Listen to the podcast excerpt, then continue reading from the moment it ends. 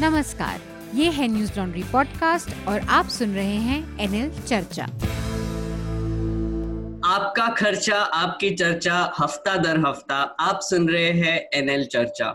नमस्कार, स्वागत है आपका न्यूज़ लॉन्ड्री के हिंदी पॉडकास्ट में। मैं हूँ मेघनाथ मैं अतुल चौरसिया नहीं हूँ इनकेस आपने आवाज़ से नहीं पहचाना। अतुल सर अभी घर गए हुए हैं और उनका इंटरनेट कनेक्शन थोड़ा सा अजीब है। तो फिर उन्होंने बोला कि आज मैं होस्ट करूँगा तो मैं आज होस्ट करने की कोशिश ज़रूर करूँगा और आ, आ, मेरे साथ आज जुड़ रहे हैं ये चर्चा पर former IAS officer Surya Pratap Singh ji नमस्कार सर नमस्कार yes call me sir please call me Surya okay fair fair तो सूर्या जी आपका आपका स्वागत है. That's okay. You can call. I mean, you can add G if you are comfortable with that. Otherwise, Surya is okay with me. Sir, respect, sir. That's okay. Please, please, whatever way you want. Yeah, thank you. And uh, uh, और हमारे साथ और uh, जुड़ रहे हैं हमारे regular columnist Anand ji Anand Vardhan sir Anand ji. जी मत बोलिए। नमस्कार नमस्कार। नमस्कार नमस्कार। और साथ में है हमारे शार्दुल कात्यायन। शार्दुल हेलो जी। नमस्कार। हाय नमस्कार। कैसे हो शार्दुल? लॉकडाउन अच्छा चल रहा है? अच्छा ही चल रहा है। जितना अच्छा चल सकता है। जितना अच्छा चल सकता है बिल्कुल। आ, हमारे आज टॉपिक्स में जल्दी से आ, हमारे मेन फोकस टॉपिक्स में पढ़ूँगा और फिर बाद में शार्दुल को बाकी के अपडेट्स देने को बोलूँगा। पहले तो आज विकास दुबे न्यूज़ में आ गए हैं फिर से क्योंकि उनका सुबह साढ़े छह बजे उत्तर प्रदेश पुलिस ने एनकाउंटर कर दिया है। उन वो मध्य प्रदेश से कानपुर जा रहे थे और उन, उज्जैन से कानपुर जा रहे थे। और रास्ते में उनकी गाड़ी पलट गई, उन्होंने पिस्तौल पिस्तौल छीनने की कोशिश की और फिर उनकी हत्या कर दी गई। उसके अलावा पिछले हफ़्ते में ये कांड काफ़ी बड़ा हो चुका है क्योंकि उनके तीन और साथी का भी एनकाउंटर कर दिया गया है। उससे पहले उनके घर को भी बुलडोज कर दिया गया था। तो इसके बारे में हम चर्चा करेंगे। और सूर्या जी इसके बारे में और हमको विस्तार में बताएँगे। इसके अलावा अड़सठ police officer Chaubepur police station से ट्रांसफ़र हो चुके हैं। उनके लिंक्स, विकास दुबे से उनके लिंक्स मिलने के बाद इसके बारे में भी एक थोड़ा सा अपडेट्स लेंगे हम। उसके अलावा सीबीएसई e ने सिटीजनशिप, नेशनलिज्म सेक्युलरिज्म जैसे चैप्टर्स नाइन्थ टेंथ और इलेवेंथ ग्रेड से काट दिए हैं।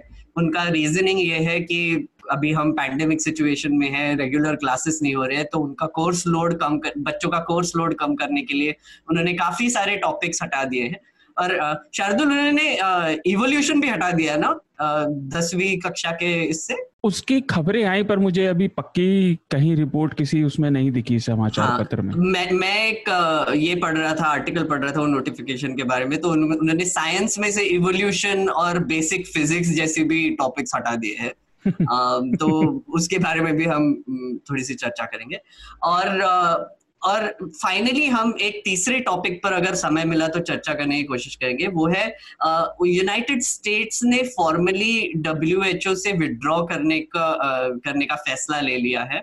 वो क्यों लिया है? उसका उसके क्या मायने रखता है? और और आगे जाके क्या होगा इसके बारे में भी हम थोड़ा सा बात करेंगे। एक्चुअली यहाँ पर United Nation sorry World Health Organization का फंक्शनिंग क्या है ये भी आई थिंक आनंद की तरफ़ से मैं uh, समझना भी चाहूँगा। और इसके अलावा शार्दुल और कौन से टॉपिक्स है? इसके अलावा इसके अलावा जो मुख्य समाचार मेन हेडलाइंस रही हफ़्ते की उसमें थी कि दैनिक भास्कर के सैतीस वर्षीय पत्रकार तरुण सिसोदिया ने पिछले सोमवार को दोपहर दो बजे एम्स के ट्रॉमा सेंटर से कूदकर अपनी जान दे दी। ऐसा कहा जा रहा है। केंद्रीय मंत्री डॉक्टर हर्षवर्धन ने इस घटना पर एक जाँच के आदेश भी दिए हैं।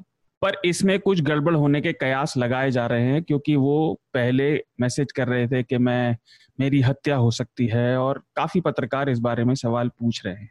तो इसी इसी सबकी जाँच के लिए डॉक्टर हर्षवर्धन ने आदेश दिए हैं।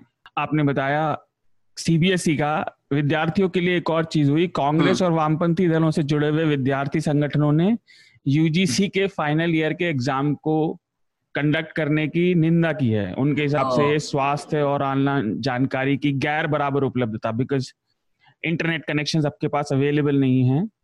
तो इस सबको ये आदेश इग्नोर करता है जबकि बीजेपी से जुड़े हुए छात्र संगठन ने इसका स्वागत किया है। चीन और भारत के टकराव पर है कि दोनों तरफ़ के सैनिक 15 जून का जहाँ पर मुठभेड़ हुई थी, पेट्रोल पॉइंट 14 वहाँ से करीब एक दशमलव आठ किलोमीटर दोनों तरफ़ पीछे हट गए हैं।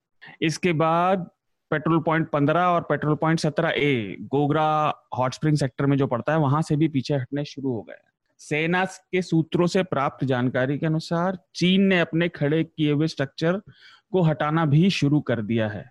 हम्म। प्रधानमंत्री मोदी लद्दाख गए थे पिछले हफ़्ते सभी सैनिकों से मिलने और उनका उत्साह वर्धन करने। सुबह सुबह सात बजे वो ले पहुँच गए थे। हाँ हाँ और ये सरप्राइज़ विज़िट थी। सरप्राइज़ विज़िट राइट ऐसा कहा जा रहा था कि रक्षा मंत्री राजनाथ सिंह जी जाएँगे लेकिन प्रधानमंत्री चले गए। पर ये हम्म। कोई नई बात नहीं है पहले भी ऐसे समय में उत्साह बढ़ाना अच्छा रहता है।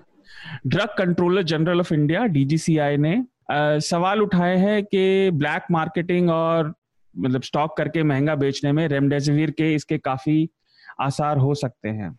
रेमडेसिविर एक एंटीवायरल ड्रग होती है जो कभी कभी कोविड नाइन्टीन के ट्रीटमेंट्स में थोड़ी बेहतरी के लिए दी जा रही है। इसकी अभी कोई पक्की जानकारी है नहीं। हम्म। तो डीजीसीआई ने सभी राज्यों को लिखा है राज्य और यूनियन टेरिटरीज को लिखा है कि वो इस चीज़ का खास ध्यान रखें। और बाकी और भी मुख्य समाचार हैं पर एक आखिरी जो मुझे ज़रूरी लगता है कि मुंबई ने फाइनली हम्म। सभी के लिए कोविड नाइन्टीन टेस्टिंग अलाउ कर दिया। आपको कोई प्रिस्क्रिप्शन नहीं चाहिए। हाँ, ये बड़ी डेवलपमेंट है जी जी। बीएमसी ने मंगलवार को इस चीज़ की घोषणा की थी। और ये इन माय ओपिनियन मेरे व्यक्तिगत मत में ये शुरू से होना चाहिए था। Thank you Shardul. और फिर अब हम आगे बढ़ेंगे हमारे पहले चर्चा के टॉपिक पर जो कि विकास दुबे के बारे में है। थोड़ा सा हम कॉन्टेक्स्ट दे दे तो विकास दुबे ने आठ पुलिस कर्मियों की, विकास दुबे के गैंग ने एक्चुअली आठ पुलिस कर्मियों की हत्या कर दी गई थी लास्ट वीक और ये एक बोला जा रहा है कि उत्तर प्रदेश पुलिस उन पर एम्बुश करने जा रही थी और फिर उनके गैंग ने रिटेलिएट किया और फिर उसमें आठ पुलिस कर्मियों की मौत हो गई। उसके बाद विकास दुबे और उनके जो साथी है, वो भाग पड़े थे और वो अभी, अब कुछ बोल रहे हैं कि वो नेपाल चले गए थे, पर वो नहीं हुआ। फिर कुछ बोल रहे थे कि वो नोएडा पुलिस तक पहुँच गए थे और दिल्ली पुलिस को भी बोला था सरेंडर करने के लिए, वो भी अभी तक कुछ पता नहीं है उसका। पर फाइनली वो पाए गए उज्जैन में एक मंदिर के बाहर जहाँ पे उन्होंने, वहाँ के गार्ड को बताया कि मैं विकास दुबे हूँ और फिर उन्होंने फ़ोन किया पुलिस वालों को एमपी पुलिस को, और उनको गिरफ़्तार कर लिया गया। तो ये सरेंडर ही था एक तरीके का। और फिर ट्रांजिट में जो कि उज्जैन से जब उनको लेकर जा रहे थे कानपुर, यूपी पुलिस जब लेकर जा रही थी तो उनकी आज एनकाउंटर हो गई है। मतलब उनका मैंने जैसे पहले बताया, वो गाड़ी पलट गई पिस्तुल छीन लिया उनका एनकाउंटर हो गया। तो इसके बारे में और विस्तार में बात करने के लिए आ, मैं सूर्या जी को लाना चाहूँगा। सूर्या जी आ, पहली बात तो हमको प्लीज़ ये बताइए कि आ, ये जो सब इंसिडेंट हुआ एक एक हफ़्ते से जो चल रहा है उसमें कौन से कौन से प्रोसीजर्स फॉलो किए गए थे और कौन से कौन से नहीं किए गए थे पुलिस द्वारा? देखिए पुलिस चूँकि मैं आईपीएस में भी रहा हूँ तो पुलिस को सामान्यतः जो रेड करने जाती है तो वो एक तैयारी करती है। और तैयारी करके वो फिर तब रेड करते हैं। बिजली होनी चाहिए और इक्विपमेंट होना चाहिए ये सब तैयारी कर, करती है। तो वो हुआ नहीं शायद जो भी कमी रही हो। हम्म। और ये उसको पकड़ने गए थे। ही वॉज़ वांटेड एक केस में वांटेड था वो। 307 आईपीसी का केस था उसमें वांटेड था वो अटेम्प्ट टू मर्डर में। और उसको लगा कि ये पुलिस मुझे मारने आ रही है एनकाउंटर करना चाहती है क्योंकि यूपी में एक एनकाउंटर का कल्चर आजकल हम्म, चल रहा है। हम्म। और एक हवा बनाया हुआ है एक भय का वातावरण बनाया हुआ है कि भाई अगर कोई क्रिमिनल वो वो सोचते हैं कि क्रिमिनल को पकड़ो और मार दो क्योंकि न्यायालय से न्याय मिलने में बहुत विलंब हो रहा है हम्म। या मिलता नहीं है वो ऐसे जो अपराधी होते हैं जो जघन्य अपराध करते हैं दुर्दांत अपराधी जिनको कहिए वो अपराधी कोर्ट में विटनेस नहीं आने देते और उससे हम्म। वो अपने को छूट जाते हैं यही जो विकास दुबी के केस में भी हुआ तो उन्होंने सोचा कि उसको लगा कि ये आज मुझे एनकाउंटर करने आ रहे हैं उसी तरह का जैसा एनकाउंटर कल्चर चलता है यहाँ पे। तो उसने फिर रेटेलेट किया और उसका कुछ जो एक डीवाई एस पी है डिप्टी एस पी थे जिनको सीओ कहते हैं यहाँ यहाँ यूपी में सर्किल ऑफिसर उनके साथ कुछ पर्सनल फंडस भी थी और पुलिस में आपस में मतभेद भी थे कि एस एच ओ और जो सीओ है उनमें एक पेश बंदी थी आपस में पार्टी बंदी थी उनके अंदर। और वो एस एच ओ कनाइव किया हुए था उससे जो क्रिमिनल दुबे है हम्म, हम्म। तो फिर उन्होंने उनको फिक्स करना चाहा कि सीईओ को हम फिक्स कर दें आज अच्छा मौका है एंड ये हिम्मत क्यों हुई हिम्मत इसलिए हुई चूँकि वो पिछले तीस साल से जो अपराध करता रहा हम्म। उस अपराध में उसको बार बार वो कोर्ट जाता था और छुट जाता था उसको आजीवन कारावास की कैद भी हुई थी और उसमें वो पैरोल पे आ गया और वर्तमान सरकार चूँकि ये इनके क्लेम्स बहुत टॉल हैं ये कहते हैं कि हम crime free and corruption free जो ज़ीरो टॉलरेंस की बात करते हैं हम्म। तो लोगों की अपेक्षा थी कि भाई कोई भी क्रिमिनल बचेगा नहीं। तो आपको जानकारी होगा उत्तर प्रदेश के अंदर you can stop me anywhere जहाँ भी आपको लगे मुझे रोक दीजिएगा। जी जी जी। आठ सौ छियासी एट एटी सिक्स जो हार्ड एंड क्रिमिनल्स हैं इनको हिस्ट्री सीटर कहते हैं हम्म। जिसका थानों में रिकॉर्ड है पुलिस स्टेशन में रिकॉर्ड है। तो इस सरकार ने ये कहा कि हम इनको सबको एलिमिनेट करेंगे और इनको पकड़ के पकड़ के मारेंगे। तो नहीं कहा पकड़ के मारेंगे लेकिन हम पकड़ने की कोशिश करेंगे वो भागेगा तो उसका उसको एनकाउंटर हम्म, कर देंगे एनकाउंटर हाँ। करेंगे। एनकाउंटर अब लीगली कह नहीं सकते हैं क्योंकि एनकाउंटर वर्ड यूज़ हो रहा है तो वैसे लीगली इलीगल है ये किसको हाँ. पकड़ के उसको ड्यू प्रोसेस ऑफ़ लॉ से फॉलो करना चाहिए कोर्ट के थ्रू जाना चाहिए। लेकिन फिर भी एनीवे ये पॉलिसी यहाँ पे है एक ओपन एनकाउंटर पॉलिसी स्टेट में है। शुरू शुरू में इसके रिजल्ट्स भी बहुत अच्छे आए कि भाई अब एक महीने के लिए दो महीने के लिए लगा कि उत्तर प्रदेश में वास्तव में राम राज्य आ गया और लोगों को बड़ा रिलीफ लगा है। क्रिमिनल्स जो डर गए और क्योंकि सीएम योगी ने कहा कि या तो क्रिमिनल जेल के अंदर होगा या फिर राम नाम सत्य होगा उसका। हम्म, हम्म, इस तरह का क्लेम जो है पब्लिक डोमेन में है और पब्लिक में कहा भी उन्होंने। जी। तो लोगों को रिलीफ लगा लेकिन लेटर हुआ क्या कि वो धीमे धीमे जब लगा के एट एटी सिक्स में से नाइनटी लोग मारे गए बाकी के जो इन्होंने 450 अराउंड एनकाउंटर किए उसमें बाकी में छुट भैया टाइप जिनको कहते हैं यहाँ यूपी की लैंग्वेज हम्म। छोटे छोटे क्राइम करने वाले या कुछ इनोसेंट भी मारे गए। हम्म। तो लोगों का विश्वास उठता गया इससे एनकाउंटर पॉलिसी से कि भाई ये तो निर्दोष को भी मार देते हैं तो छोटों को मार रहे हैं बड़े बड़े तो हर ज़िले के अंदर पाँच छह विकास दुबे हैं जो घूम रहे हैं। हम्म, तो लेकिन coming back to Vikas Dubey Vikas Dubey के मामले में ये हुआ कि सरकार ने चूँकि विकास दुबे देखिए कास्ट पॉलिटिक्स आप जानते हैं जो वोट पॉलिटिक्स और कास्ट एक बहुत इंपॉर्टेंट फैक्टर है वोट की राजनीति में। सर एक एक एक छोटा सा इंटरप्शन करना चाहूँगा मैं। ये सो ये विकास दुबे जो है वो एक हिस्ट्री शीटर थे। मतलब उनके उनके अगेंस्ट आई थिंक साठ मर्डर के और और भी कार्रवाई हो रही थी। टोटल केसेस हाँ टोटल केसेस उनके अगेंस्ट थी। तो ये ये सवाल ज़रूर खड़ा होता है जैसे आप आप अभी आई थिंक वही बोलने वाले थे पर ये सवाल ज़रूर खड़ा होता है कि इसको चलो इनको मारने के लिए जो भी उनको ड्यू प्रोसेस ऑफ़ लॉ में उनके अगेंस्ट एक्शन लेने के लिए साठ इनोसेंट लोगों के जाने गए उससे कुछ फ़र्क नहीं पड़ा। पर जब वो आठ पुलिस वालों के ऊपर टूट पड़े तो इमीडिएटली उनके अगेंस्ट एक्शन लिया गया। तो ये भी अगर थोड़ा सा आप समझाएँगे तो। देखो होता क्या पुलिस फोर्स है वो पुलिस फोर्स को लगता है कि हमारे ब्रदर्स मारे गए।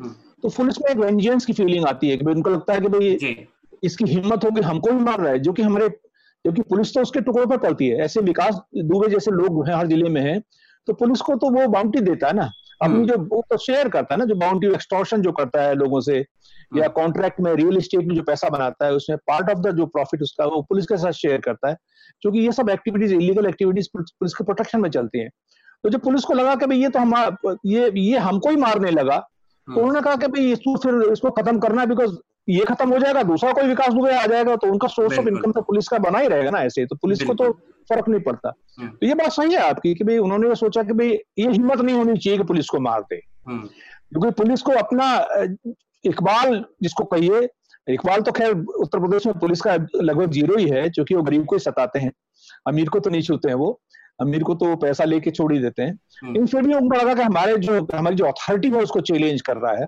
और वो अथॉरिटी चाहे किसी को सप्रेस करने के लिए हो क्रिमिनल को सप्रेस करने के लिए हो या कॉमन मैन को सप्रेस करने के लिए हो। लेकिन पुलिस को लगा कि हमारी अथॉरिटी को चैलेंज कर रहा है तो इसको तो फिक्स करेंगे इसको मारेंगे। इवन इफ़ आपको पता है कि उसने वहाँ सरेंडर किया। It was all stage manage scripted kind of show वहाँ हुआ और वो उसको फिर सबको पता था लोगों ने पहले डिक्लेयर भी कर दिया था। बहुत सारे मैंने भी अपने ट्विटर पे कहा था कि इसका हासिल होना है इसको मारा ही जाना है। तो उसको ऑन जब रास्ते में ला रहे हैं तो फिर it became like you know जो बॉलीवुड बॉलीवुड की एक, एक बिल्कुल बॉलीवुड की स्क्रिप्ट स्क्रिप्ट की तरह बिल्कुल जा रहा था वो। बन गई और फ़िल्म भी बन जाएगी उसमें ऐसी कोई बड़ी बात नहीं है। तो कोई किसी को उसको गाड़ी पलटना और ये सब करना मीडिया की team was following them you know about that media की टीम को रोक दिया दो किलोमीटर दूर उसके बाद उसको ले जाके फिर वहाँ पे एनकाउंटर किया। और सर एक बहुत इंटरेस्टिंग सी चीज़ इसके अलावा भी हुई और आ, मैं मैं इसके बाद आनंद की तरफ़ भी जाना चाहूँगा थोड़ा सा आ, कि आ, कल जुलाई नाइन्थ को मतलब जो कल कल आज हम रिकॉर्ड कर रहे हैं जुलाई टेंथ को। यस जी। कल प्रभात मिश्रा नाम के एक आदमी को एकदम सिमिलर तरीके से मार दिया गया उनका वही बोला गया कि दोनों दोनों प्रभात मिश्रा जो थे उनका कल कल हत्या हुआ था। वो एएनआई ने बोला। और उसके अलावा और दो भी लोगों को वैसे एनकाउंटर कर दिया गया। जी और और वही बोला गया था कि उनकी पुलिस वैन ब्रेकडाउन हो गई। उनका पिस्तौल छीनने की कोशिश की और फिर रिटेलिएटरी फायर में उनको मार दिया गया ये प्रभात मिश्रा को भी। और आज सुबह वही स्क्रिप्ट फिर से रिपीट हो गई। और जैसे कि सूर्या जी ने बोला कि मीडिया उनको फॉलो कर रही थी तो दो दो ऑब्जर्वेशन अभी निकल कर आए हैं कि एक तो आ, उनको मारने से पंद्रह बीस मिनट पहले ही मीडिया को रोक दिया गया था और फिर उनको न्यूज़ दिया कि उनका एनकाउंटर हो गया है। और और एक थी कि टोल बूथ से जब वो पास हो रहे थे तो वो एक टाटा सफारी में दिखे थे। और बाद में जब वो ए के तरफ़ से पिक्चर्स आए तो फिर वो एक टाटा महिंद्रा टीयूवी पलटी हुई दिख ली। तो लोग ये भी पूछ रहे हैं कि गाड़ी कब चेंज की क्यों चेंज की? तो वो भी वो भी वो भी एक काफ़ी चर्चा में है अभी। तो आनंद यहाँ पे मैं आपकी टिप्पणी चाहूँगा। हाँ इसमें जो अभी इसकी, पहले ये जानना आवश्यक है कि इसकी प्रतिक्रियाएँ क्या होंगी? मतलब जैसे कि एक समानांतर एक, इससे खींचा जाए कुछ सिमिलर तरह के इंसिडेंट का तो हैदराबाद में जो किलिंग्स हुई, जो जब जो क्राइम स्पॉट पर ले गया गया था जो पाँच या छह लोग थे जो रेप एंड मर्डर केस में थे तो वहाँ जो किलिंग्स हुई उस पर भी इसी तरह के संदेह जताए गए। तो इस पे प्रतिक्रियाएँ तीन तरह की होती हैं। या तो बहुत प्रशंसात्मक एक और उत्सव का भी सेलिब्रेटरी अभी आपको कुछ समाचार मिल जाएगा कि इसे सेलिब्रेट किया जा रहा है पुलिस की जय जयकार भी हो रही है। या फिर स्केप्टिकल कुछ संदेहात्मक लोग रहेंगे और तीसरा है आलोचनात्मक जो कि ज़्यादातर मानव अधिकार जो ह्यूमन राइट्स एक्टिविस्ट हैं वो लोग रहेंगे हम्म। तो ये तीनों तरह की प्रतिक्रियाएँ के अपने अपने तर्क हैं और अपनी अपनी वजहें हैं कि ये क्यों होती हैं आ, आ, एक तो है कि जो एक लो लॉ कंप्लायंस स्टेट है हम्म। या लो रूल कंप्लायंस कह सकते हैं जो समाज है उस और तो उसमें ये मॉब लिंचिंग से भी आप इसको मानसिकता को ज़ोर से देख सकते हैं तो इंस्टेंट जस्टिस का जो अर्ज़ है कि जैसा कि सर कह रहे थे कि न्यायिक प्रक्रिया में काफ़ी अनिश्चितता है और काफ़ी लंबा भी चलता है तो हम्म। एक इंस्टेंट अर्ज़ है जो कि रिट्रीब्यूटिव अर्ज़ कह सकते हैं एक प्रतिकात्मक जो अर्ज़ है कि हम्म। मतलब कि इसको समाप्त करो हमेशा के लिए समाप्त करो न्यायिक प्रक्रिया में मत ले जाओ तो इस इसकी एक पब्लिक अप्रूवल एक एक जो जन मानसिकता में इसकी एक स्वीकृति को को लेकर लोग चलते हैं कि अथॉरिटीज की ए, एक सपोर्ट सिस्टम भी इसका बना हुआ है तो वो एक तरह है एक तर्क है उसका कि और एक रिट्रीब्यूटिव अर्ज़ है एक सोसाइटी का यहाँ एक वो मॉब लिंचिंग में भी वो मानसिकता दिखती है हम्म, कि। इसको समाप्त करो यही। तो वो एक है। दूसरा जो एविडाइसी का रूल ऑफ़ लॉ का कॉन्सेप्ट है जो लीगल प्रोसीजर्स कॉन्स्टिट्यूशनल प्रोसीजर को गाइड करता है जिसका एक कॉन्सेप्चुअल एडजंक्ट ड्यू प्रोसेस भी है। मतलब कि उसी अवधारणा से वो अभी निकला है ड्यू ड्यू प्रोसेस तो वो जो है वो अनहरिड विजडम वो अनहरीड विजडम काफ़ी संयम की चीज़ है। मतलब थोड़ा सा विस्तार में बताएँगे? अनहरिड विजडम मतलब? अनहरिड विजडम मतलब कि बहुत जल्दी किसी निष्कर्ष पर नहीं पहुँचना हम्म, हम्म। और चीज़ों को संयम से समझना उसका विश्लेषण करना तब किसी निष्कर्ष की ओर जाना। बेसिकली तो, पेशेंट रहना मतलब हाँ, कि तो वो काम उसमें काफ़ी अनुशासन भी चाहिए। हम्म, और उसमें काफ़ी अनुशासन भी चाहिए। तो अब आधिकारिक तौर पे इस एक के जो जैसे इनकाउंटर पे आपने संदेह जताया ये हुआ ये हुआ तो इनका डिफेंस एक ही है कि प्राइवेट डिफेंस हम्म। तो प्राइवेट डिफेंस में ये किया गया। मुझे याद आता है कि उन्नीस में जो नेशनल ह्यूमन राइट्स कमीशन था उसके चेयरपर्सन एम एन वेंकट चलैया ने एक नोट लिखा था और वो नोट उन्होंने सभी यूनियन टेरिटरीज और स्टेट गवर्नमेंट्स को भी भेजा था। उसमें मैं उन्होंने ऐसा कुछ लिखा था कि under scheme of the criminal law prevailing in India अभी जो हम्म। कानून क्योंकि क्रिमिनल लॉ की जो व्यवस्था भारत में है it would not be an offence if death is caused in the exercise of the right of private defence right तो तो पुलिस गलत नहीं होगी अगर प्राइवेट डिफेंस में वो ऐसा कुछ करती है। जैसे किसी ने पिस्तौल छीन लिया तो फिर उसको हाँ, मार हाँ, देंगे। हाँ हाँ, हाँ तो ये ह्यूमन राइट्स जो कमीशन है उसके तरफ़ से भी मौजूदा कानून में इसकी तरफदारी की गई है। तो अंत में इनका डिफेंस इसी पे आ जाता है। तो वो अगर संदेह आप जता रहे हैं हालाँकि बिना इन्वेस्टिगेशन का अभी कोई भी इस पर रुख लेना सही नहीं होगा। लेकिन इस तरह की भी बातें आती हैं।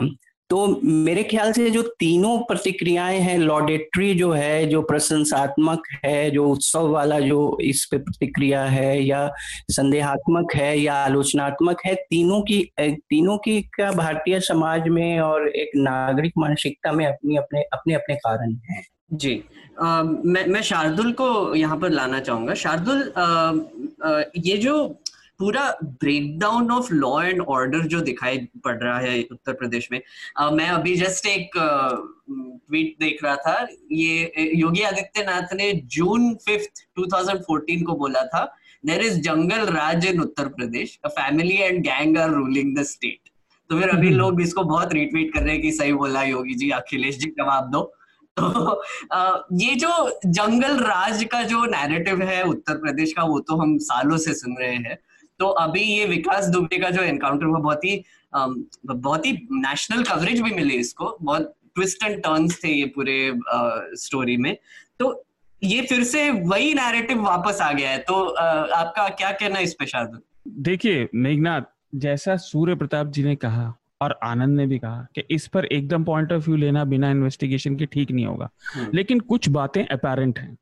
फॉर इंस्टेंस ये एक फिल्मी स्क्रिप्ट लगती है जैसे आपने पहले भी कहा और हम्म। प्रभात को बिल्कुल इसी तरह मारा गया उसमें एक बात और है कि एनकाउंटर से कुछ घंटे पहले सुप्रीम कोर्ट में याचिका दायर की गई थी कि इनका एनकाउंटर हो सकता है कृपया रोकें हम्म। तो ये बात सबको पता थी हाँ, कि क्या ये हो? ये भी एक एक्चुअली एक बहुत इंटरेस्टिंग न्यूज़ था एक्चुअली थोड़ा सा विस्तार में बताएँगे इसको बिकॉज़ बहुत इंपॉर्टेंट है आज ही मैंने देखा कि सुप्रीम कोर्ट में एक पिटिशन किया था कि इसको मारा जाएगा हाँ हाँ थोड़ा सा उसमें उसको और थोड़ा विस्तार में समझाए प्लीज़ मतलब ये याचिका दायर की गई थी शायद उनके वकील की तरफ़ से। हम्म। मेरे पास इस समय डिटेल नहीं है कि वो किसने दायर की थी हम्म। लेकिन वो इसलिए थी कि सुप्रीम कोर्ट इसे अपने संज्ञान में ले क्योंकि इनको मारा जा सकता है पुलिस के द्वारा एनकाउंटर में। जी। तो ये बात मैं कहना चाह रहा था कि सबको पता था कि क्या होने वाला है। हम्म। और जो आप एनकाउंटर कह रहे हैं मुझे वो शब्द पर्सनली मैं प्रेफर नहीं करता ये एक्स्ट्रा जुडिशियल किलिंग है। ये कानून के इतर हत्याएँ ही हैं और ये शॉर्टकट हैं। कोई भी सिस्टम कभी शॉर्टकट से नहीं चल सकता, मेरा पॉइंट ऑफ़ व्यू ये है। अब देखिए, इससे क्या क्या बात हमारे समझ में आती है, अगर हम इसका जरा सा विश्लेषण करें कि हमारी पुलिस को भी कानून व्यवस्था के रेगुलर सिस्टम पर विश्वास नहीं है। हमारी पुलिस भी एक एनकाउंटर क्यों कर रही है वो? कि अपराधी पकड़ा जाएगा, फिर वो सिस्टम में जाएगा और बच के निकल आएगा। इसलिए पुलिस मार दे रही है। पुलिस इट मतलब कानून व्यवस्था में विश्वास नहीं करती। और पत्रकारों को रोक दिया गया। आसपास खड़े लोग बता रहे हैं कि गोलियों की आवाज़ें आई, लेकिन पुलिस ने उन्हें वहाँ से निकलने के लिए कह दिया। किसी भी पुलिस का काम अपराधों की जाँच करना और कानून के दायरे में रहकर के ये सुनिश्चित करना होता है कि दोषी सजा पाए। भारत की पुलिस इस इस स्टैंडर्ड पे, इस कसौटी पे कहाँ खरी उतरती है, आप बताइए? भारत में जितनी भी कानून व्यवस्था है, जैसा आनंद ने भी अभी किया, ये प्रतिरोध से चल रही है, प्रतिशोध से सॉरी के वेंजेंस बेस्ड पब्लिक भी यही चाहती है और सिस्टम भी यही चाहता है और उसको प्रोपोगेट मीडिया भी यही करता है कि बस जल्दी से जल्दी बदला लें। जबकि वेंजेंस और जस्टिस में बड़ा अंतर है, ये हर कोई जानता है। न्याय करने में और प्रतिशोध लेने में बहुत अंतर होता है। और पुलिस का काम है सुनिश्चित करना कि सब काम कानून व्यवस्था से हो, कोई अपराध हो तो उसकी जाँच करें। बदला लेना उनका काम नहीं है।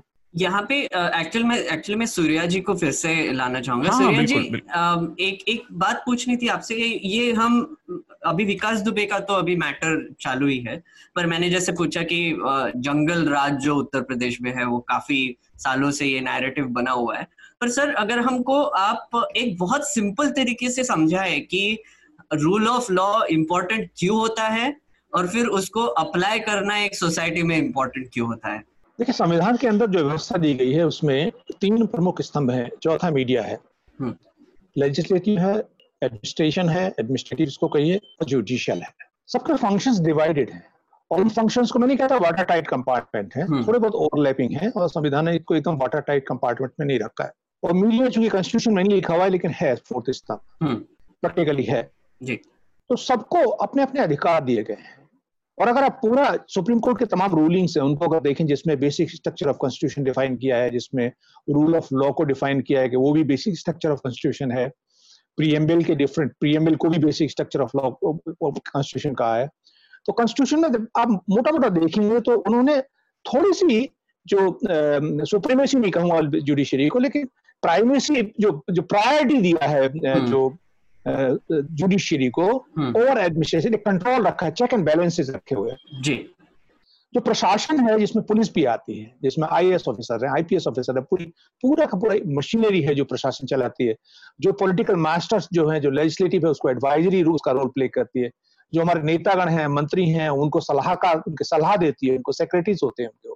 तो वो जो काम करते हैं उनके काम में कभी कोई अ, अ, जो सब्जेक्टिविटी ना आए तो उसको चेक करने के लिए जुडिशरी है। और जब वो काम करती है, उसमें, उस काम को में वो सही किया, गलत किया, उसका निर्णय करने का अधिकार जुडिशरी को है। उसमें चाहे रिट्स के थ्रू है, चाहे सामान्य जो सिविल एंड क्रिमिनल लॉ की प्रक्रियाएँ हैं जिसमें केस दर्ज होता है इन्वेस्टिगेशन होता है चार्जशीट फ़ाइल होती है, वो है। या फिर सो मोटो कॉन्फिडेंस लेता है कोर्ट जिसमें section 32 and section article 32 and article 226 of constitution में जो करते हैं डिफरेंट रिट्स जो सो मोटो भी कॉन्फिडेंस ले सकता है सुप्रीम कोर्ट हाई कोर्ट वो प्रोविज़न है। हम्म। मैं कहने का मतलब ये है कि हर एक का अपना अपना कार्य क्षेत्र डिवाइडेड है पुलिस को क्या करना है? पुलिस को पुलिस को पुलिसिंग करना है। पुलिस को लॉ एंड ऑर्डर देखना है। पुलिस को क्राइम को प्रिवेंटिव मेजर करना है और प्यूनिटिव दोनों फ़ंक्शन है। प्रिवेंटिव करना उसको क्राइम ना हो। उसके हम्म। लिए सीआरपीसी में एक सौ सात सोलह का प्रोविज़न किया गया है सेक्शंस का। कि आप अगर कोई क्राइम करने जा रहा है उसको रोको गिरफ़्तार कर लो।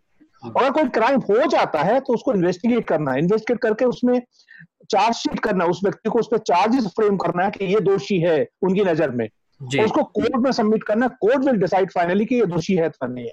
सर एविडेंस भी कलेक्ट करना इसमें आता है राइट इन एविडेंस कलेक्ट करना है. इन्वेस्टिगेशन और मेन काम है। जी जी। अभी जो इश्यू ये आया है विकास दुबी का यहाँ पे जो हम जो पहले जो सज्जन आनंद जी ने जो बात कही उन पास से इतफाक करता हूँ कि तीनों वर्ग अलग अलग ओपिनियन रखते हैं हम्म। ये ये मैं अगर हम लोग एक सामने से बैठाने की कोशिश करें तो ये करें कि भाई सबका रोल महत्वपूर्ण है और हम्म। वो जिसको जो काम जिसको संविधान ने दिया वो करे वो काम और सबकी अकाउंटेबिलिटी लोगों के लिए है यू नो कॉन्स्टिट्यूशन भी है सारे जो विंग है सरकार जो संविधान में डेमोक्रेसी के विंग है वो भी सब अकाउंटेबल लोगों के लिए है। लोगों का भला होना चाहिए लोग निर्दोष नहीं मरने चाहिए।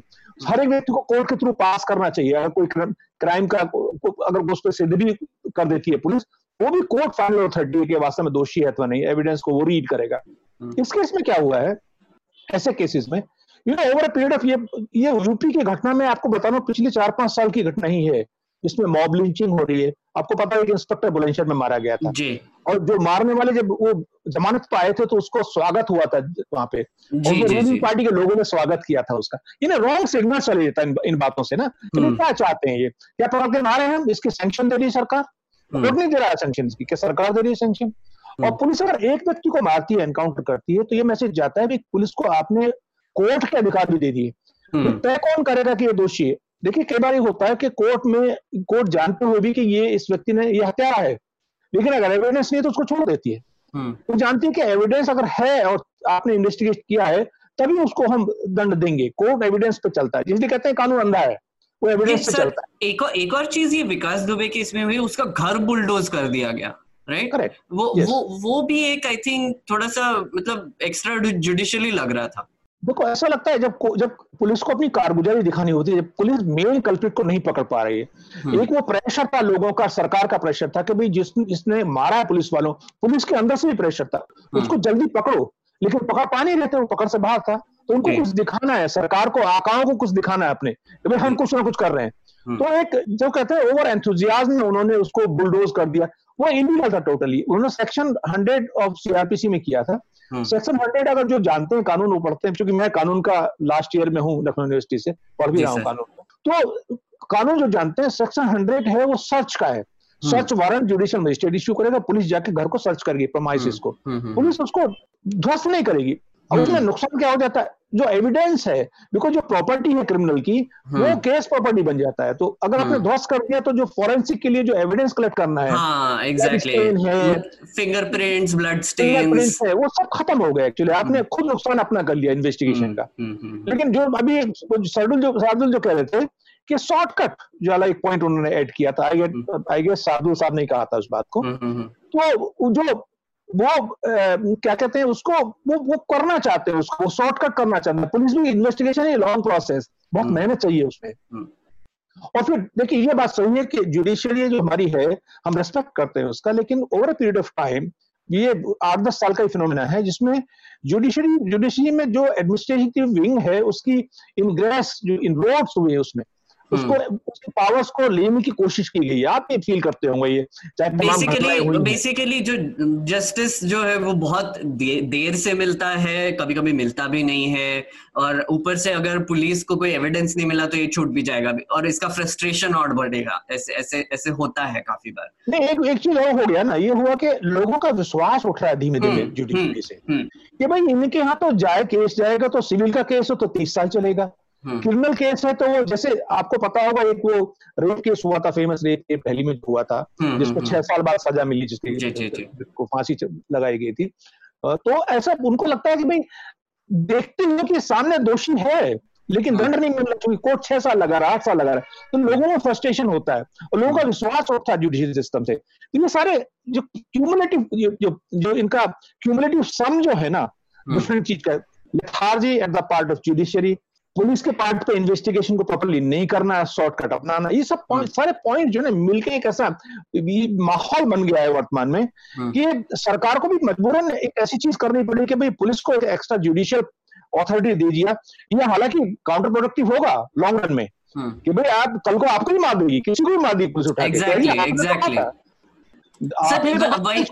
हमें लगा मार दिया हाँ सूर्य जी उसी का एक्चुअली डर है। मतलब मैं मैं जब इसके बारे में और थोड़ा सा सोचता हूँ तो कि, कि माफ़ कीजिए मैं बोल रहा हूँ पर यूपी पुलिस ऐसे बिहेव कर रही है कि वो भी एक गैंग ही है।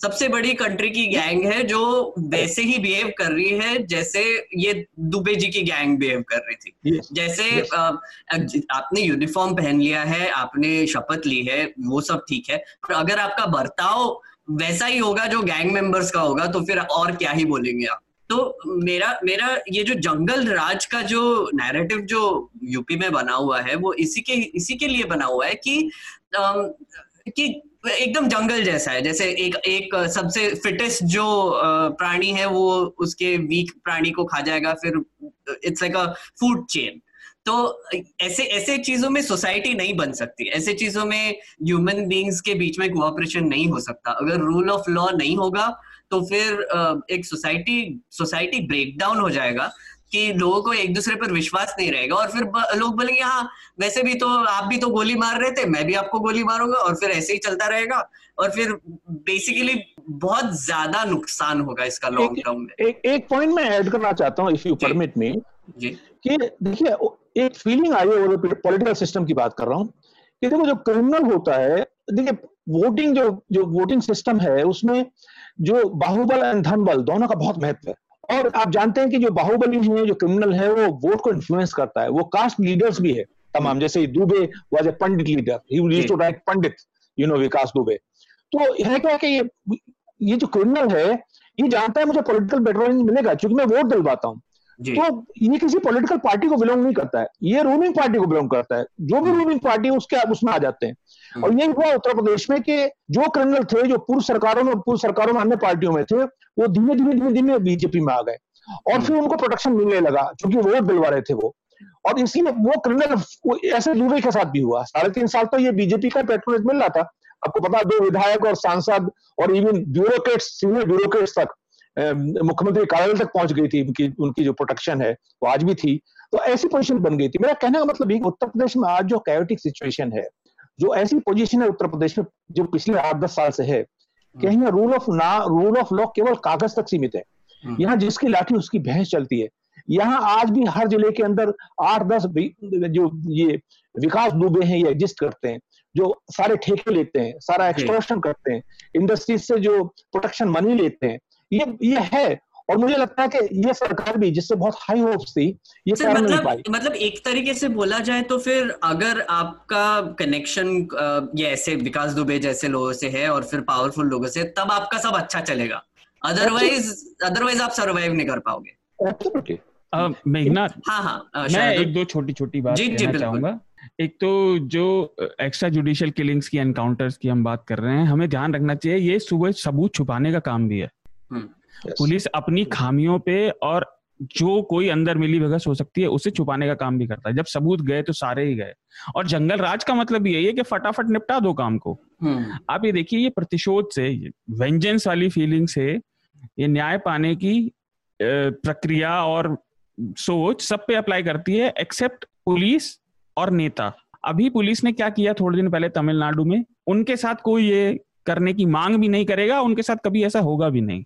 जो जयराज और बेनिक्स बेनिक्स की हाँ, हत्या हाँ, की। हाँ, थोड़े दिन पहले याद करिए अगर हम थोड़ा सा समय में पीछे जाएँ हमने पिछले हफ़्ते भी इस बारे में बात की थी यानी तब भी मेंशन किया था सीए के समय पुलिस ने कैसा बिहेवियर किया? हम्म। उन्होंने मोहल्लों में जाके सीसीटीवी कैमरे तोड़े लोगों के घरों में घुस के तोड़फोड़ की। तो आपका ये कहना कि गैंगे बात बिल्कुल ठीक है। और मैं पश्चिमी उत्तर प्रदेश से आता हूँ सूर्य प्रताप जी की बात ये बिल्कुल सही है कि गली गली में बदमाश खड़ा है। आप कितनों को पकड़ेंगे?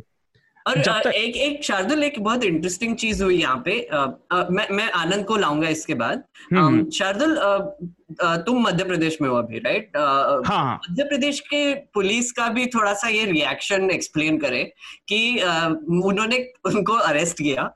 और फिर अभी एक मिनिस्टर का स्टेटमेंट आया कि law has taken its course हमने तो उत्तर प्रदेश पुलिस को दे दिया था। तो इसके बारे में लोगों का क्या कहना है और आपका क्या कहना है? देखिए ये तो पल्ला झाड़ रहे हैं। वो कह रहे हैं भाई हमने अपना काम ठीक तरीके से कर दिया। अब यूपी पुलिस कुछ भी करती रहे हमारी कोई ज़िम्मेदारी नहीं है। वो ये कर रहे हैं। और वो अपने आप को वाहवाही दे रहे हैं। इनफैक्ट मैंने एक खबर पढ़ी थी कि जो जिस उज्जैन के आपने किया था एक मंदिर वो एक नहीं वो काफ़ी खास मंदिर है महाकाल बारह ज्योतिर्लिंगों में से एक है। हाँ, हाँ। तो वहाँ का गार्ड भी किसी नेता से जुड़ा हुआ रह चुका है पहले। हम्म। मुझे एग्जैक्टली exactly पता नहीं है तो आप इसे केवल एक ओपिनियन मान सकते हैं।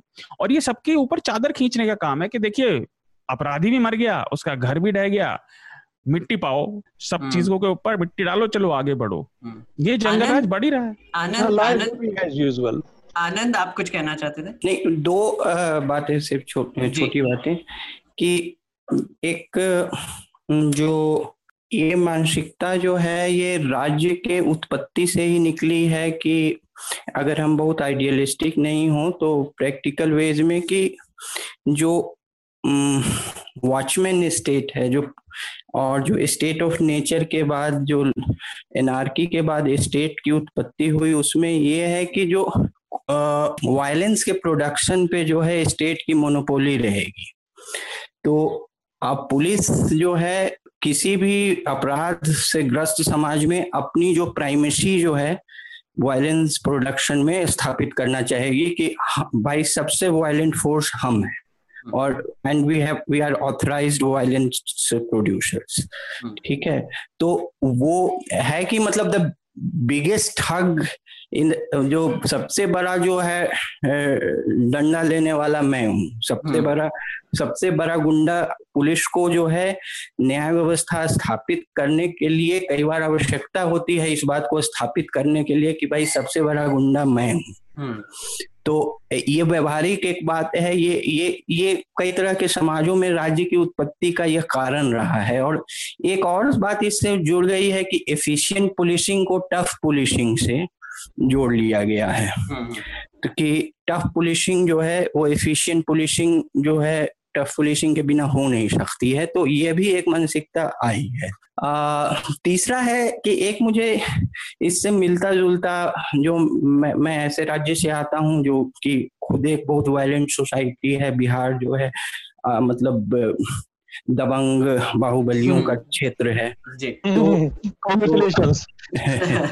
तो, तो so, you can congratulate me, me, me also. Yes, आपको भी congratulations. तो uh, उसमें क्या है कि uh, एक एक एक समानांतर इससे मैं खींच सकता हूँ 2005 में जो uh, जब कार्रवाई मोहम्मद साहबुद्दीन जो दबंग सिवान के एमपी थे हम्म। और काफ़ी बाहुबली विकास दुबे से काफ़ी ज़्यादा प्रभावशाली अपने क्षेत्र में है तो उनको साबू साहब के नाम से जाना जाता था पूरे क्षेत्र में। तो उनकी उनका जो पतन भी जो है तब शुरू हुआ जब उस उन्होंने भी एक वारंट लेकर आए हुए एक पुलिस ऑफिसर पर जो है को एक जहाँ पर मारा था। हम्म। ठीक है? और उसके बाद पुलिस महकमे में भी एक उस तरह की थी कि भाई अब ये यहाँ तक पहुँच रहे हैं। और उसके बाद कई चीज़ें हुई जब कि सर जो राष्ट्रपति शासन लगा हुआ था, क्योंकि चुनाव में हंग असेंबली आई थी, फिर सरकार बदली तो उनका जो है सत्ता पर से भी पकड़ जाता गया। लेकिन जो कार्रवाई उन पर हुई, वो बहुत ही रूल ऑफ़ लॉ के तहत हुई। सी के अनिल समय डिस्ट्रिक्ट मजिस्ट्रेट थे, जो कि बाद में दूसरे विवादों में घिरे, लेकिन इस कार्रवाई के कारण नहीं और Ratan Sanjay superintendent of police थे उ, उ, उ, उन लोगों को तब नेशनल मीडिया में भी काफ़ी वाहवाही मिली थी जिस तरह से उन्होंने शहाबुद्दीन पे बहुत ही ठोस जो है लीगल केस बनाया था और तो मेरे ख्याल से एक रास्ता वो भी है टफ पुलिसिंग का हम्म। कि एक रास्ता वो भी है जबकि आप ड्यू डिलीजेंस करके और तब सख्ती बरते। तो एक वो भी है और एक मेरे ख्याल से ये जो रास्ता है अगर ये सही है ये भी हम जान नहीं रहे हैं कि जो आरोप पुलिस पे लग रहे हैं वो सही है या नहीं। अगर ये सही है तो ये रास्ता थोड़ा सा जो आप कह रहे थे शॉर्टकट है। शॉर्टकट हम्म, है। बिल्कुल एक्चुअली uh, मैं uh, अब अब दूसरे विषय की तरफ़ uh, बढ़ना चाहूँगा। uh, जो कि है हमारे सीबीएसई e के को, को लेके जो मामला है। मैं दसवीं कक्षा के बारे में पहले बात करूँगा। दसवीं कक्षा से तीस परसेंट सिलेबस रिड्यूस कर दिया गया है। और ये क्यों किया है? क्योंकि आ, हमारे यहाँ पे ऑब्वियसली लॉकडाउन चालू है कोविड नाइन्टीन का पैंडेमिक शुरू है। और इसकी वजह से एच आर डी मिनिस्ट्री का ये कहना है कि बच्चों पर बर्डन कम करने के लिए उनका सिलेबस कम कर दिया गया है। तो नौवीं से लेके बारहवीं तक काफ़ी हद तक चैप्टर्स काट दिए गए हैं। मैं दसवीं कक्षा के कुछ एग्ज़ाम्पल देना चाहूँगा। मुझे अभी जस्ट नोटिफिकेशन मेरे सामने है। जैसे कि उन्होंने साइंस में से मेटल्स और नॉन मेटल्स का चैप्टर हटा दिया है। एवोल्यूशन और hereditary basic concept of evolution का चैप्टर हटा दिया है। Source of sources of energy का भी हटा दिया है। और ऊपर से उन्होंने सोशल साइंस में से age of industrialisation forest and wildlife water resources ये ज्योग्राफी का है डेमोक्रेटिक पॉलिटिक्स में से उन्होंने gender religion caste democracy diversity challenges to democracy जैसे काफ़ी चैप्टर्स उन्होंने हटा दिए हैं। तो ये एक बहुत ही uh, मुझे मुझ, मेरे मेरे हिसाब से ये बहुत ही गलत अप्रोच है। क्योंकि अगर आप एग्ज़ाम्स ही कैंसिल कर देते तो आपको चैप्टर्स कैंसिल करने की कोई ज़रूरत थी नहीं। और आपको अगर ये बोलना है कि अरे बर्डन कम करने का मतलब ये है कि आ, इनको अब ये पढ़ना नहीं पड़ेगा ये साल में जो भी है और फिर अगले साल में जब सिचुएशन नॉर्मल हो जाएगा तो सब हम वापस लेके आएँगे। आई एम सॉरी मुझे थोड़ा सा अजीब लग रहा है। तो मैं पहले आनंद को यहाँ पे लाना चाहूँगा। आनंद आपका क्या कहना है इस मामले में? इसमें पहला बात कि ये तो एक जो है एडहॉक मेजर है। हम्म। तो आ, ये चूँकि आप कह रहे थे लॉकडाउन के कारण हुआ है तो ये माना जा सकता है कि ये ज़्यादा दिन चलेगा नहीं एक साल दो साल का ये मेजर है। फिर ये सिलेबस में जो हटाए गए हैं जो चैप्टर्स उनको रिस्टोर किया जाएगा।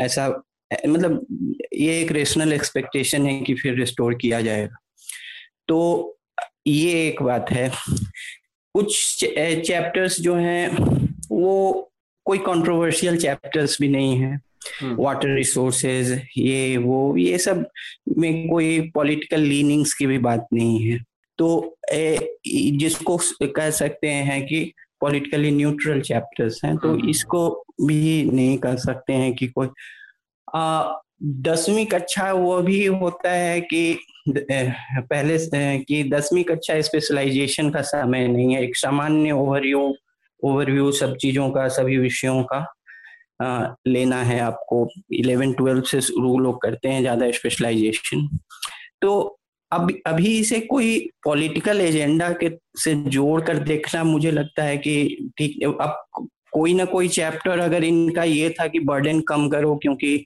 स्कूल में क्लासेस नहीं हो रहे हैं तो कुछ तो कम करना था हाँ। अब उसमें कोई पॉलिटिकल मोटिव है या नहीं पर ये है किस बेसिस पे सिलेक्ट किया होगा फिर अगर कम करना ही इनकी था। इनकी एच आर डी मिनिस्ट्री की या सीबीएसई या जिस जो भी इसके लिए एजेंसी हो उन कोई किसी समिति के सुझावों पर ही किया होगा हाँ। तो आ, मेरे ख्याल में ये थोड़ी जल्दी होगी इसमें कोई पॉलिटिकल एजेंडा देखना मेरा ये मानना है। जी। सूर्या जी आप कुछ बोलना चाहेंगे इस पर? देखिए मैं क्या बोलूँ? देखिए मैंने तो पीएचडी की अमेरिका से यूनिवर्सिटी ऑफ़ मिशिगन से लेकिन डॉक्टर लिखना छोड़ दिया इंडिया में आके। क्योंकि पार्लियामेंट में इतने डॉक्टर और प्रोफेसर हैं और मंत्री इतने डॉक्टर लिखते हैं तो मैं तो कई बार समझ नहीं पाता कि इंटेलेक्चुअल है या क्या है व्यंग मत लीजिए मेहरबानी करके। से कह रहा हूँ। मुझे समझ नहीं आता। देखिए दो चीज़ हो सकती है। क्यूरिकुलम को आप कट शॉर्ट कर रहे हैं। उसकी बजाय आप जो उसका जो कंटेंट है टॉपिक रखें वो। कंटेंट। उसका बेसिक रखें। जो स्पेशलाइजेशन हम्म। पार्ट उसको छोड़ दें। लेकिन पूरे कंटेंट को निकाल देना कहीं मुझे नहीं समझ आता है। जी। और दूसरा ये कि आप जो number of hours of teaching है चाहे ऑनलाइन टीचिंग कर रहे हैं आप वो कम कर दें लेकिन सिलेबस का जो कंटेंट है जब सिलेबस बनाया जाता है हाई स्कूल इंटरमीडिएट सब, सब के लिए बड़ा वेल थॉट होता है। उसमें कोई आप ये नहीं कह सकते हो कि भाई जो मैं अभी आपकी बात सुन रहा था सेकुलरिज्म है नेशनलिज्म है या जो हम्म, हम्म। वो टॉपिक है उनको निकाल दिया पॉलिटिक्स की किताब से। अब इतना महत्वपूर्ण है देखिए आज के जमाने में आज के जमाने में मैं एक ही एग्ज़ाम्पल लेता हूँ आपको। कि जैसे नेशनलिज्म की बात हो रही है। छात्रों को विद्यार्थी को यह समझना बहुत ज़रूरी है एग्ज़ाम के लिए भी कि नेशनलिज्म का कंटेस्ट जो हमारे इंडिया में है वो और जो वेस्ट में वो डिफरेंट है। इतना तो कम से कम समझ आना चाहिए उनको। वेस्ट में इसको बुरा मानते हैं। कहते डोंट डिस्कस वो कहते हैं कि तो नाजिज्म के साथ जुड़ा हुआ है। इंडिया में इसका डिफरेंट कॉनोटेशन है कि भाई diversity unity social justice equality ये सब इसके, इसके पार्ट है। इतना तो देखो मैं समझता हूँ कि बेसिक्स तो ज़रूर कवर करना चाहिए था रादर देन पूरे कंटेंट को निकाल देना और टीचिंग आवर्स कम कर सकते हैं कर, कर सकते थे आप। और थोड़ा थोड़ा थोड़ा थोड़ा स्लैश कर सकते थे स्पेशलाइजेशन पार्ट है जो इन कंटेंट का। हम्म। लेकिन टच ज़रूर करना एकदम बाहर निकाल देना मेरी समझ से तो बाहर है। आई मे बी रॉन्ग लेकिन एक और जो एक और आई थिंक सर सजेशन आया था कि जैसे हमारे राइट टू एजुकेशन के अंडर आठवीं कक्षा तक फेल करना अलाउड ही नहीं है। Basically you have to give them extraordinary और अभी जैसे एक्स्ट्रॉर्डिनरी सिचुएशन है तो क्या ये हम बोल सकते हैं कि अगर सारे बैच को uh, ऐसे बोल दिया जाए कि आप फेल नहीं होंगे कुछ भी हो जाए फेल नहीं होंगे आपके मार्किंग होंगे पर आपको एडवांस कर दिया जाएगा क्या ये भी एक तरीका हो सकता है ये देखिए फाइनल एग्ज़ाम में ये पॉसिबल नहीं है देखिए मैं आपको एग्ज़ाम्पल देता हूँ सपोज़ हम्म। करिए कोई व्यक्ति अब्रॉड पढ़ना चाहता है यूएस जाना चाहता है तो उसको सेट देना पड़ेगा। सेट देना है तो उसको जो हाई स्कूल के मार्क्स हैं उसके फाइनल जो मार्क्स हैं उनके उनके क्रेडिट मिलते हैं। हम्म। अगर आपने सबको पास कर दिया तो उसको वो जो क्रेडिट एडवांटेज है फ़र्स्ट डिवीज़न का है या नंबर ऑफ़ मार्क्स है कितनी परसेंटाइल आई है वो एडवांटेज उसको उसको खत्म हो जाएगा। तो फाइनल एग्ज़ाम में तो जो ये मैं हायर एजुकेशन में भी यूजीसी की गाइडलाइंस में कहीं पढ़ रहा था वो ठीक ही है फाइनल एग्ज़ाम में तो हम आपको पास नहीं करेंगे। लेकिन जो नाइन्थ है उससे प्रमोशन टेंथ में कर देंगे। एट्थ हम्म। तक तो प्रमोशन कर ही सकते हैं। इलेवेंथ से ट्वेल्थ में प्रमोशन कर देंगे ट्वेल्थ का एग्ज़ाम तो फाइनल देना ही होगा। क्योंकि वो उसके जो जो वो परसेंटाइल है वो ऐड होती है आपकी मेरिट में जब आप एडमिशन सीख करना चाहते हो। तो ये थोड़ा कुछ फैक्टर्स लेकिन मैं नहीं कहता कि वहाँ जो बैठे लोग हैं वो कम समझ के हैं। हम्म। वो भी इंटेलेक्चुअल्स हैं पढ़े लिखे होंगे और ज्ञानी होंगे सब उन्होंने किया होगा कमेटी जैसे आनंद जी बता रहे हैं उन्होंने निर्णय लिया होगा। लेकिन मैं अपना व्यक्तिगत मत दे रहा हूँ आनंद साहब अपना व्यक्तिगत मत दे रहे हैं। मेरा व्यक्तिगत मत ये है कि कंटेंट उसका स्पेशलाइजेशन पार्ट थोड़ा कम कर देते। हम्म। लेकिन ओवरऑल कंटेंट को कट ऑफ़ कर देना लेकिन इवोल्यूशन का है डार्विन हम्म। का कॉन्सेप्ट है। हम्म, हम सब जानते हैं बंदर से पैदा हुए। लेकिन ये समझ में आ रहा है कि वास्तव में हुए बंदर से अथवा नहीं हुए ये तो समझ लेना चाहिए ना उसको। तो बिल्कुल नहीं अगर निकाल देना तो वो तो फिर बाँध के बैठेगा। बुज़ुर्ग ने बताया था बंदर से पैदा हुए तो हम बंदर ही हमारे पूर्वज है। और कल को वो क्वेश्चन करेगा भाई मेरे मेरे माता पिता या मेरे बाबा तो बंदर जैसे दिखते नहीं थे। तो हम्म। उसको समझना पड़ेगा ना कि ये कहाँ से कैसे आया। तो मुझे लगता है टोटल कंटेंट को हटा देना एक इंटेलेक्चुअली अनजस्टिफाइबल है। एंड बाकी सरकार की मर्ज़ी है सरकार जो करना चाहे कर सकती है और उनको स्पेशल पावर्स हैं पैंडेमिक जब होता है तो उसमें। जी जी जी। तो वो उसकी वजह से मतलब बेसिकली सिचुएशन ही अलग है। शार्दुल इस पे क्या कहना चाहेंगे? इस पे मैं बहुत कुछ कहना चाहूँगा आप तैयार रहिएगा। एक तो अगर हम ये मानते हैं कि नीति निर्धारण में सरकार में जो लोग बैठे हैं उनका डायरेक्शन होता है। क्या ये कंसेंसस है हमारे बीच? आई थिंक है। इतना तो होता ही है। जो मंत्री है वो थोड़ा बहुत तो नीति निर्धारण पॉलिसी को शेप देगा ना। हम्म।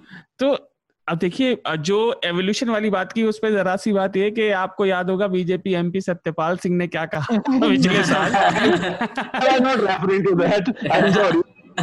उन्होंने कहा था कि एवोल्यूशन एवोल्यूशन कुछ नहीं है बंदर किसी ने भी देखे हमारे पूर्व तो चलिए उन्हें छोड़ देते हैं। हाँ। रमेश पोखरियाल पर आते हैं। ये एमएचआरडी ने किया है ना रमेश पोखरियाल वह व्यक्ति है जिन्होंने आई थिंक 2014 में ये कहा था कि ज्योतिष के आगे खगोल विज्ञान बोना है एस्ट्रोनॉमी पोखरियाल ने कहा था ज्योतिष विज्ञान मतलब ये उनका एग्जैक्ट कोट था लोकसभा में ज्योतिष खगोल विज्ञान से कहीं आगे है इसलिए दुनिया भर में ज्योतिष को प्राथमिकता दी जानी चाहिए। और उन्होंने कहा था भारत में परमाणु परीक्षण तो कणाद महर्षि ने लाखों साल पहले ही कर लिया। तो थोड़ा सा ना खीर में कौन से चावल पड़े हैं हमें ये भी देखने चाहिए। डॉक्टर लिखना बंद किया है जी जी जी। अब देखिए मार्केटिंग सॉरी आपने पाठ्यक्रम कम कर दिया। इसलिए तनाव कम करने के लिए जो ऑफिशियल रीजन है वो है तनाव कम करने के लिए विद्यार्थियों का। आप मार्किंग में डील कीजिए ना फिर। आप सिलेबस क्यों घटा रहे हैं? हम्म। भाई आप मार्किंग लीनियंट कर दीजिए। अगर उद्देश्य वही बोल रहे थे हाँ। हाँ हाँ बिल्कुल। स्केलिंग स्केलिंग कर दीजिए स्केलिंग कहलाता है वो। सबको बराबर और कुछ मार्क्स दे दीजिए। ताकि वो एफिशिएंसी बनी रहेगी उसकी। तो मैं सूर्य प्रताप जी की बात पर इसके बाद आता पर मैं इंक्लूड कर देता हूँ। पाठ्यक्रम गायब कर देना कहीं की समझदारी नहीं है। जो उन्होंने कहा कि आप स्पेशलाइजेशन कम कर दीजिए वही सही तरीका है। In fact I S E B Indian Society of Evolutionary Biologist ने कहा है और उन्होंने बहुत चिंता जताई है कि ऐसे पेंडेमिक के समय में जब एपिडेमिक फैल रहा है हमें तेज़ी से विद्यार्थी चाहिए और ये चलने वाले वायरस किसी का रिश्तेदार ससुर ससुराल से थोड़ी आया जो छोड़ देगा। बोल से नारों को भी हो गया वो डिनाई कर रहे थे। ऐसे समय में living world systematics reproduction in organisms evolution ecosystem और एनवायरमेंटल इशू को इन्होंने डिलीट कर दिया है। बायोलॉजी के करिकुलम से दसवीं ग्यारहवीं और बारहवीं के एकेडमिक ईयर बीस इक्कीस से। तो आप ये देखिए कि जो पीछे बैठा व्यक्ति है वो किन चीज़ों को डिलीट कर रहा है?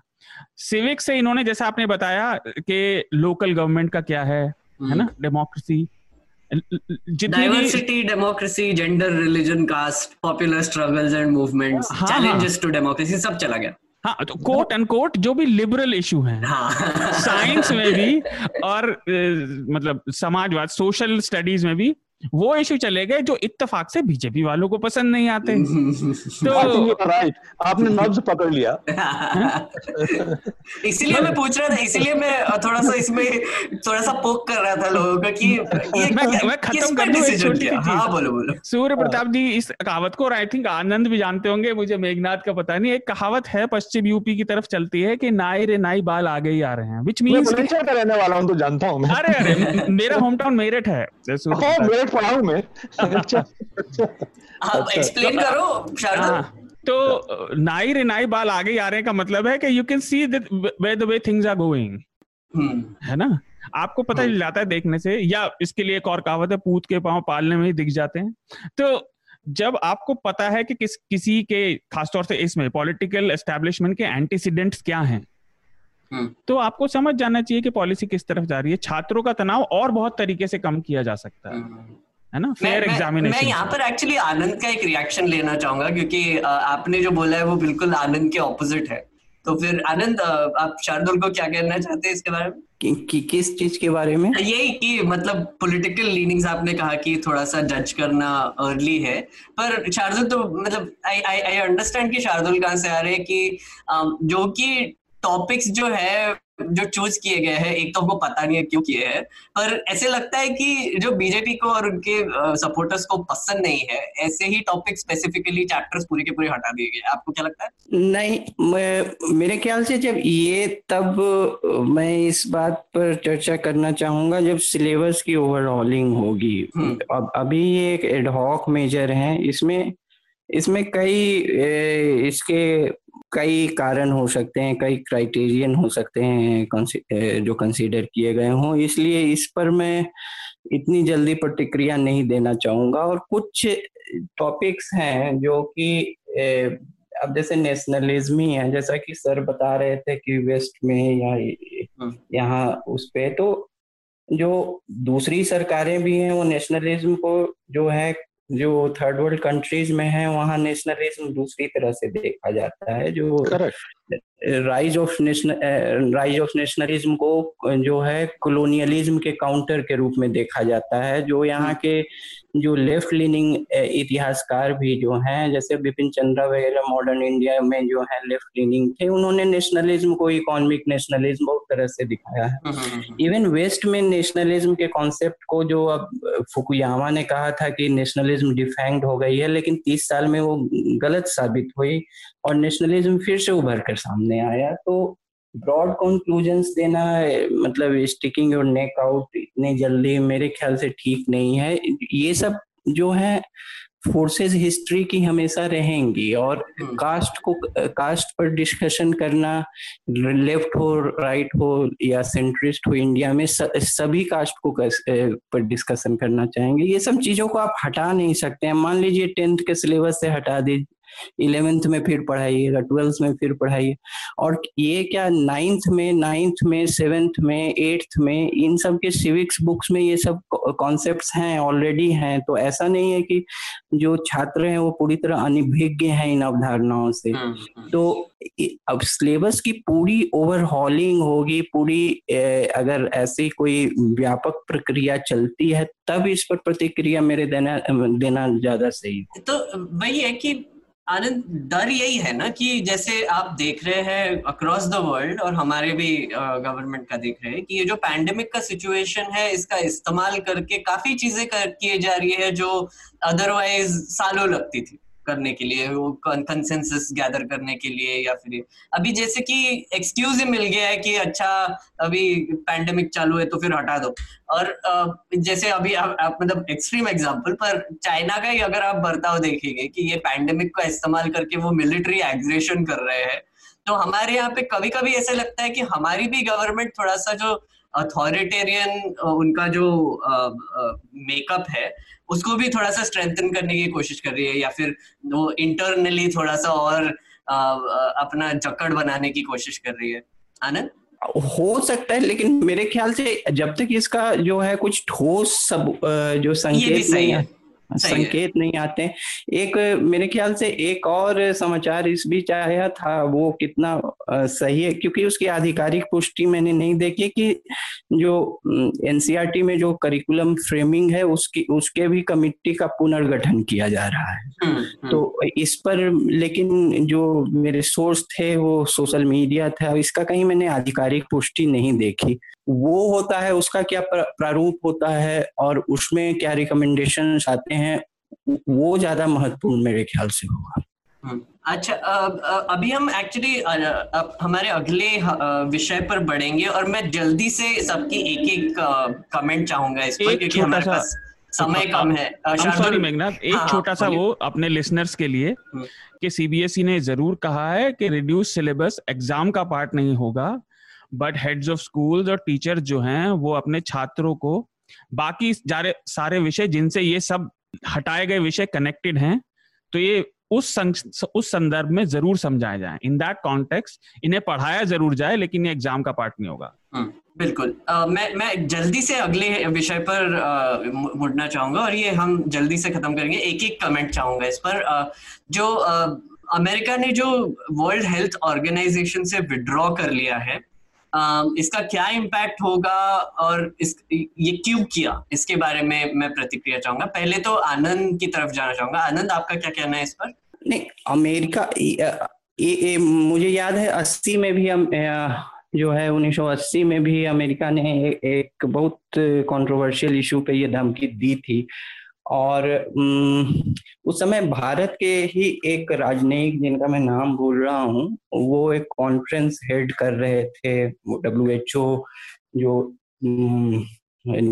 वो सचिव स्तर का का बैठक था उसमें हम्म। वो हेड कर रहे थे और वो उन्होंने पिछले महीने इस पर कुछ लिखा भी था कि वो कैसे उन्होंने फिर कॉन्सिलियटरी प्रोसेस शुरू किया। अमेरिका का हमेशा रहा है कि वो जो है यूएन हो या उसके स्पेशलाइज एजेंसीज हो जैसे डब्ल्यू एच ओ है उसमें उसके बजट का जो है बड़ा भाग कई बार तो 80 पचासी प्रतिशत तक यूएस ने दिया है। जी। पिछले कुछ सालों में वो थोड़ा कम हुआ है लेकिन फिर भी बहुत और सब देशों से काफ़ी ज़्यादा है। और अभी आई थिंक अप्रैल में ट्रंप ने पूरा वो फंडिंग रोक दिया था। हाँ, हाँ. तो आ, आ, तो ये एक रहा है फिर कोरोना वायरस के समय से भी उसका अमेरिका अभी जो फॉरेन पॉलिसी एस्टेब्लिशमेंट जो है विदेश नीति की, की जो भी अथॉरिटीज हैं जो इसको देख रही हैं ओवरव्यू कर रही हैं अमेरिका में उनका ये मानना है कि डब्ल्यूएचओ ने जो है एक चाइना लाइन लिया है हम्म। तो में उसके की उत्पत्ति पर उसके बहुत भ्रामक जो है स्टेटमेंट्स थे उसके बाद उसने ए, एक ऐसा माहौल बनाया जिसमें वो चाइना की एक को डिफेंड करता हुआ देखा गया। तो अब एक जब एक बायपोलरिटी दिख रही है विश्व राजनीति में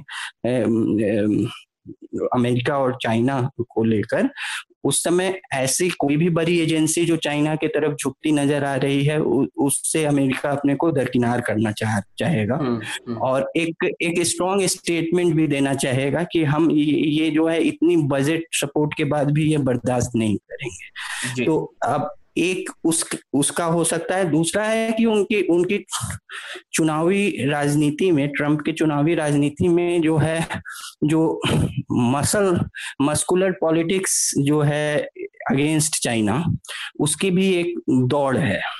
हम्म। और उसकी भी एक दौर है कि हम ज़्यादा मस्कुलर हैं चाइना के अगेंस्ट। और ये डब्ल्यू एच ओ से विड्रॉल एक तरह से जो है एक स्ट्रॉन्ग डिसअप्रूवल एक जो है चाइना का, का एक के खिलाफ एक स्ट्रॉन्ग स्टेटमेंट की और वो जो है अपने वोटरों को इसे बेचना चाहेंगे। जी। अब मैं मैं यहाँ पर लिसनर्स को ये बताना चाहूँगा कि यूनाइटेड स्टेट्स का कंट्रीब्यूशन डब्ल्यूएचओ का सबसे ज़्यादा था, जो कि 450 मिलियन यूएस डॉलर्स का था। और चाइना का जो कंट्रीब्यूशन था लास्ट जो बताया गया था पब्लिक वो था 40 मिलियन जो कि एक दश वन टेंथ है जो यूएस ने कंट्रीब्यूशन दिया था उसका। तो और और जो ट्रंप ने जो विड्रॉल किया है, वो उन्होंने बोला भी था कि China has total control over the World Health Organisation उन्होंने मई में बोला था ये। और जैसे आनंद ने बताया, उनका ऐसा मानना है कि चाइना का इन्फ्लुएंस डब्ल्यू पे बढ़ रहा है, इसलिए वो यूनाइटेड स्टेट्स के लिए अच्छा नहीं है।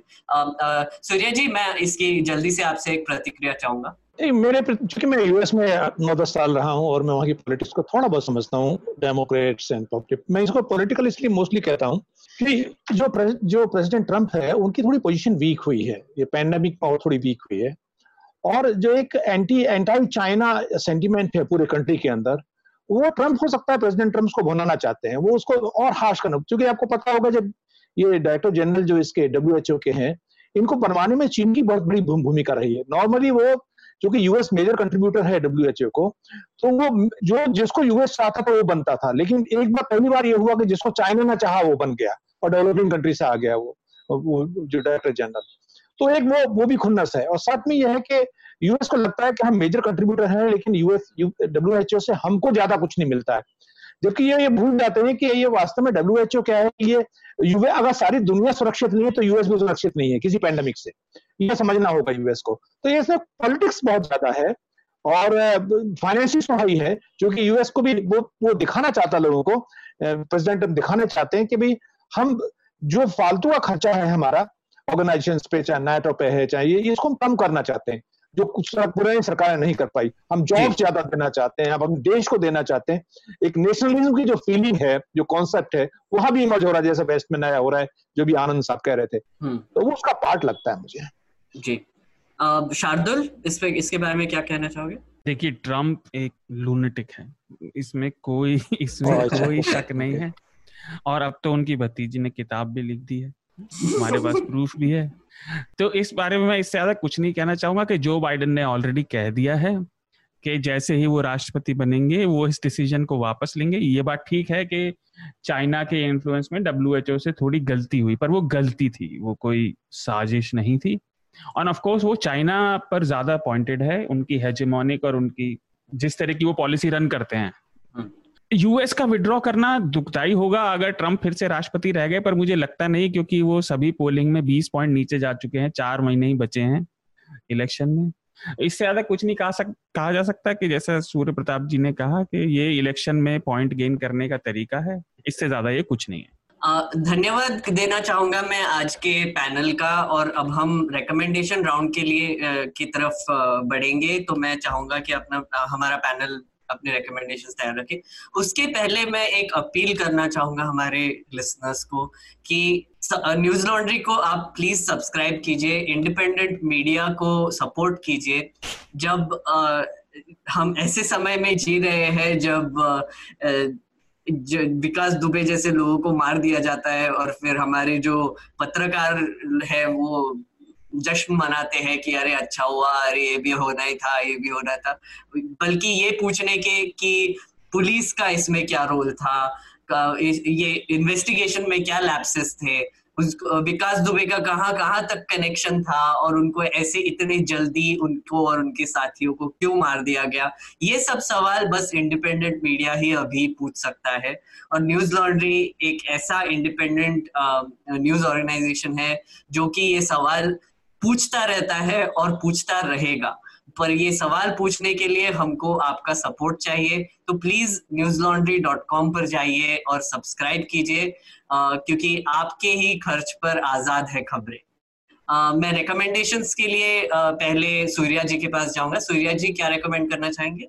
मैं कॉन्सेप्ट को रिकमेंड कर रहा हूँ मैं किताब रिकमेंड नहीं कर रहा हूँ कॉन्सेप्ट रिकमेंड कर रहा हूँ। ये कर रहा हूँ जो दर्शक हैं जो लिसनर हैं वो क्या करें?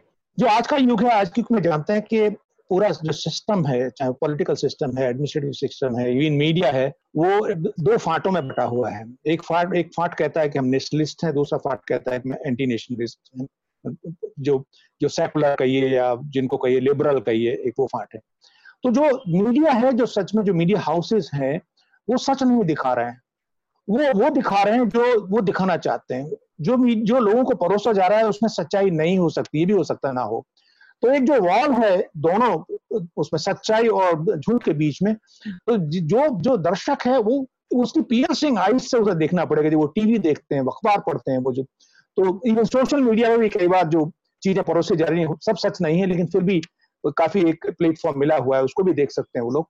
तो न्यूज़ जो आपको परोसी जा रही है, उसमें जैसा नेक्सस पुलिस का और क्रिमिनल का है पॉलिटिशियन का है, उसी तरह से मुझे लगता है कि नेक्सस है, जो लॉबिस्ट है मीडिया हाउस है पॉलिटिशियन है एक उनका भी नेक्सस है। हम उसके उससे बिवेयर करता हूँ मैं उनको कि आप होशियार सावधान रहिए देखा करिए ध्यान से देखिए उसको।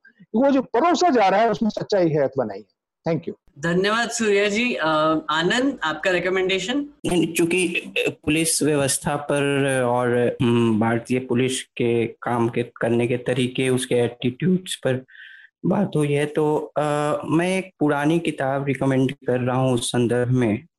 जो कि भारतीय पुलिस पे मुझे लगता है कि अभी भी जो है, सबसे जो है अच्छा अनुसंधान था अपने समय का और काफ़ी रिगरस स्टडी थी और फ़ील्ड वर्क के साथ।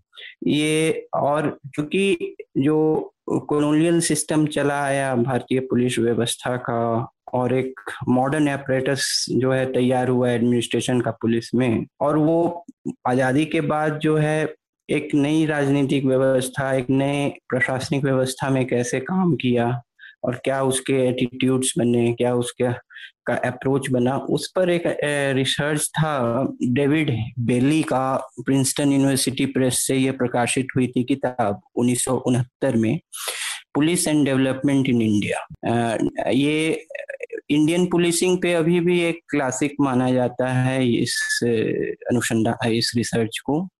तो अभी ये प्रिंसटन यूनिवर्सिटी प्रेस पर अभी भी उपलब्ध है यह किताब police and development in India David Bayley Shardul recommendation मेरे तीन रिकमेंडेशन हैं। पहला तो भारतीय पुलिस के बारे में समीक्षा से देखने के लिए सूर्य प्रताप जी ने कहा और किताब आनंद ने रिकमेंड करी। इंटरनेट पर आप इन्वेस्टिगेशन कैसे कर सकते हैं किसी चीज़ के बारे में इसके लिए बहुत एक अच्छी ट्रू डॉक्यूमेंट्री है नेटफ्लिक्स पर। उसका नाम है don't fuck with cats hunting an internet killer कैसे एक व्यक्ति बिल्लियों से मारने से लेके सीरियल किलर बना? और पुलिस का बहुत गजब डॉक्यूमेंट्री मैंने देखी है बहुत ही मस्त डॉक्यूमेंट्री प्रशासन ने ध्यान नहीं दिया लेकिन नेट पर जो लोग बैठे थे जिन्हें बिल्लियाँ पसंद थी उन्होंने कैसे इस क्रिमिनल को ट्रैक किया ओवर द इयर्स और पीछा किया और उसने भी इन्हें हंट किया उसके लिए बहुत अच्छी है वो देखें।